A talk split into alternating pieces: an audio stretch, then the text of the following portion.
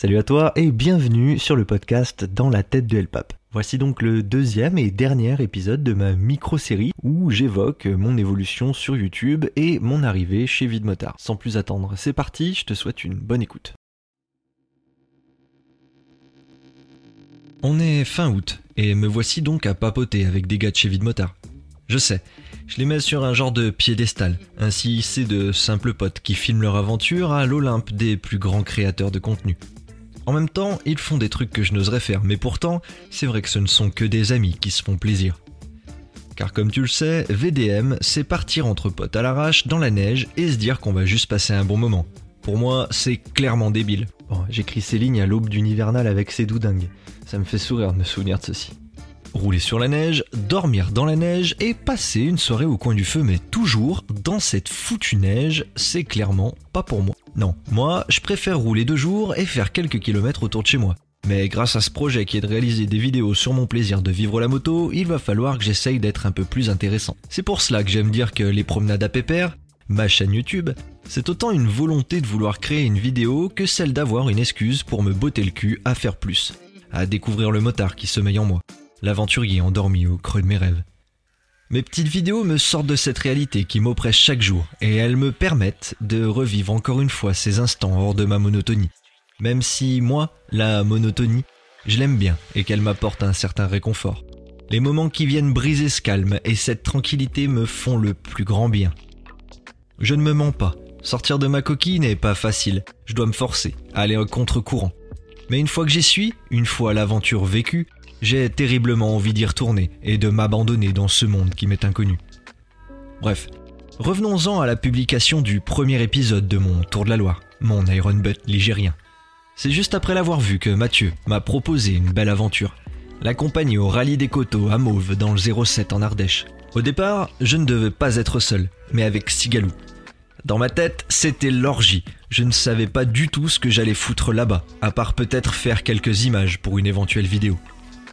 Ah, j'imagine qu'on va me filer des trucs, euh, deux trois conseils, ou qu'on va me demander de filmer des images pour VDM. Putain, ce serait fou. Ouais. Enfin, t'enflamme pas, hein, les types n'ont certainement pas besoin de toi, quoi. Finalement, personne ne pourra être présent. À mon grand regret, moi qui depuis quelques semaines m'étais mis en tête que j'allais rencontrer le créateur de VDM. Pas grave, je vais te dire. Je savais que ce rallye allait être une sacrée expérience. Bien que je fus à mille lieues de m'imaginer ce qui m'attendait. Nous voici donc en septembre, le 4 exactement. Il est 6h du matin, la moto est prête depuis la veille, ainsi que les caméras. Faut que je filme beaucoup. Faut que je sorte ma caméra, même si on me regarde. Ah, je vais passer pour un débile, putain. Ouais, j'ai tendance à me mettre une certaine pression. Elle est issue du fruit de mon caractère, alors que, clairement, mon expérience et ma volonté de créer s'en fichent royalement. Même si pour moi, un mec pas connu, caméra à la main, qui parle seul et qui filme le reste du monde, ben, je trouve ça con. Tu vois, ça vient de moi finalement le problème. Départ pour Mauve, rendez-vous avant 10h, car 10h c'est le départ de la course. Je débarque sur le paddock à 9h30, Mathieu est en cours d'essai sur les spéciales et arrivera un poil après. Il était serein, calme et souriant. Merde C'est lui qui fait la course, c'est lui qui va rouler vite sur des routes rikiki où il ne faut pas se louper. Mais non, c'est moi qui stresse pour cette vidéo. Bon, remettons un peu les choses dans leur contexte. Je stresse, oui mais je ne me rends pas malade. C'est juste que j'ai 140 abonnés. Et là, je vais tenter de suivre un gars qui roule fort et qui devrait être le sujet d'une vidéo normalement bien foutue. Avec un poil d'humour et suivi par un peu plus de personnes. Donc si on... Non. En fait, non, rien. Je pense que je pense trop. Au final, tout se passera bien pour moi. J'aurais voulu être un peu plus à l'aise, plus sociable, mais surtout j'aurais voulu que Mathieu finisse ce rallye. Tant pis. Il n'y aura pas eu de bobo, et puis après tout, je peux peut-être le réconforter en lui sortant une vidéo bien foutue qui, pour le coup, sera son souvenir à lui. Mais avec un type qui intervient pour donner son avis en plein milieu. Ce fut une expérience immersive.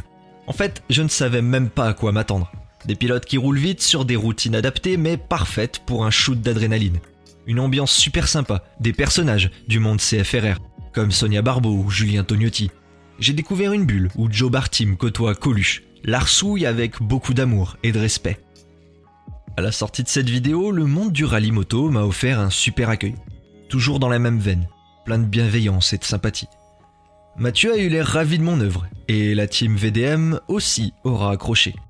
Merde, c'est fou J'ai fait kiffer les mecs qui me vendent du rêve d'habitude J'ai eu le droit à une republication de leur part sur Facebook. J'étais comme un enfant devant un faux Père Noël un 24 décembre au soir. Sauf que les miens de Père Noël, ils ont de vieilles brelles et qu'ils les chevauchent comme bon leur semble. Roulant ainsi sur les rageux, pro-ci ou pro-ça, les moralisateurs et autres rabat Ils ont ainsi commencé à me dire que mon taf s'était nettement amélioré, me mettant inconsciemment une pression monumentale pour toutes mes futures vidéos. Et c'est là aussi qu'ils m'ont glissé que rejoindre VDM était une idée. Mais comme ça, sans plus. Je n'y croirais pas, même si je sabrerais le champagne dans le doute. Puis, un jour, une notif Facebook m'indique que j'ai été ajouté à un groupe. J'ouvre la page et là, comme si tout était normal, je suis invité à leur road trip bivouac dans le Dios. Incroyable, dingue, inimaginable. Je vais les rencontrer, je vais les rencontrer, je vais rouler avec eux, même bouffer, dormir avec eux. Mais non Mine de rien, j'étais heureux et anxieux. Bah ouais, toutes mes craintes sont réapparues. Le fait de rouler en groupe, loin, sur deux jours. Mais bon, c'était trop fou. J'avais même l'impression qu'on se foutait de moi. C'est comme rencontrer Lolo Cochet ou encore les gars d'Ice J'aurais rien à dire d'intelligent, mais je serais heureux. Le week-end fut mémorable.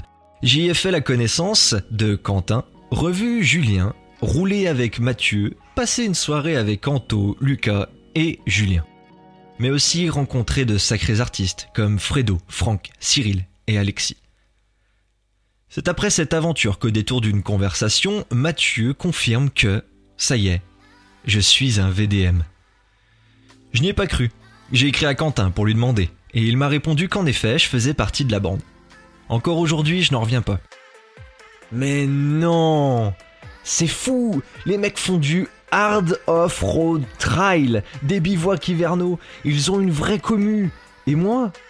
Ben, je partage juste ma petite vie de motard débutant, mais avec 10 piges de moto dans les pattes. J'ai. Ben, je suis pas légitime, si? Et encore aujourd'hui, après avoir remis le couvert avec eux lors d'une hivernale trop classe d'ailleurs, je les regarde toujours comme un spectateur. Je pose des questions connes et je suis maladroit, toujours timide. Tu vois, avec eux j'avais l'impression de les connaître de toujours avoir voulu être leur pote. Un peu comme Jean Dujardin ou Jason Chicandier. T'as l'impression qu'ils sont accessibles et que boire un coup avec sera passionnant. Les mecs de chez VDM, tu vois, ils sont drôles, beaux, un peu cons, mais surtout ils vivent leur passion et savent la partager. Alors même si au fond de moi, derrière cette pensée qui me dit que je ne suis pas à ma place, je me rappelle Sigalou, qui, lors du feu de camp du premier bivouac, m'a répondu ceci quand je lui ai parlé de ma fanatitude vis-à-vis de Vide Motard. Tu sais, on est juste des potes qui font de la moto et de la vidéo. Et si j'étais finalement à ma place? Et si finalement ceux qui font VDM étaient devenus mes amis? Et si, ensemble, nous n'étions ni plus ni moins qu'une famille qui aime l'univers de la moto, la création vidéo et le partage. Et voilà, c'est la fin de mon deuxième épisode et du coup de ma petite série consacré à mon évolution sur YouTube et mon arrivée chez VDM. Alors voilà, c'était un bref résumé de tout ça. Euh, je découvre le podcast avec ça. J'espère que ça vous a plu, que vous avez passé une bonne écoute.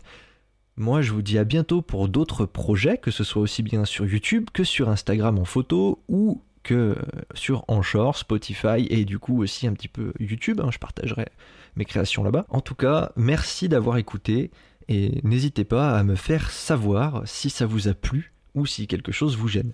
Je vous fais des bisous, je vous dis à la prochaine, c'était le pape, ciao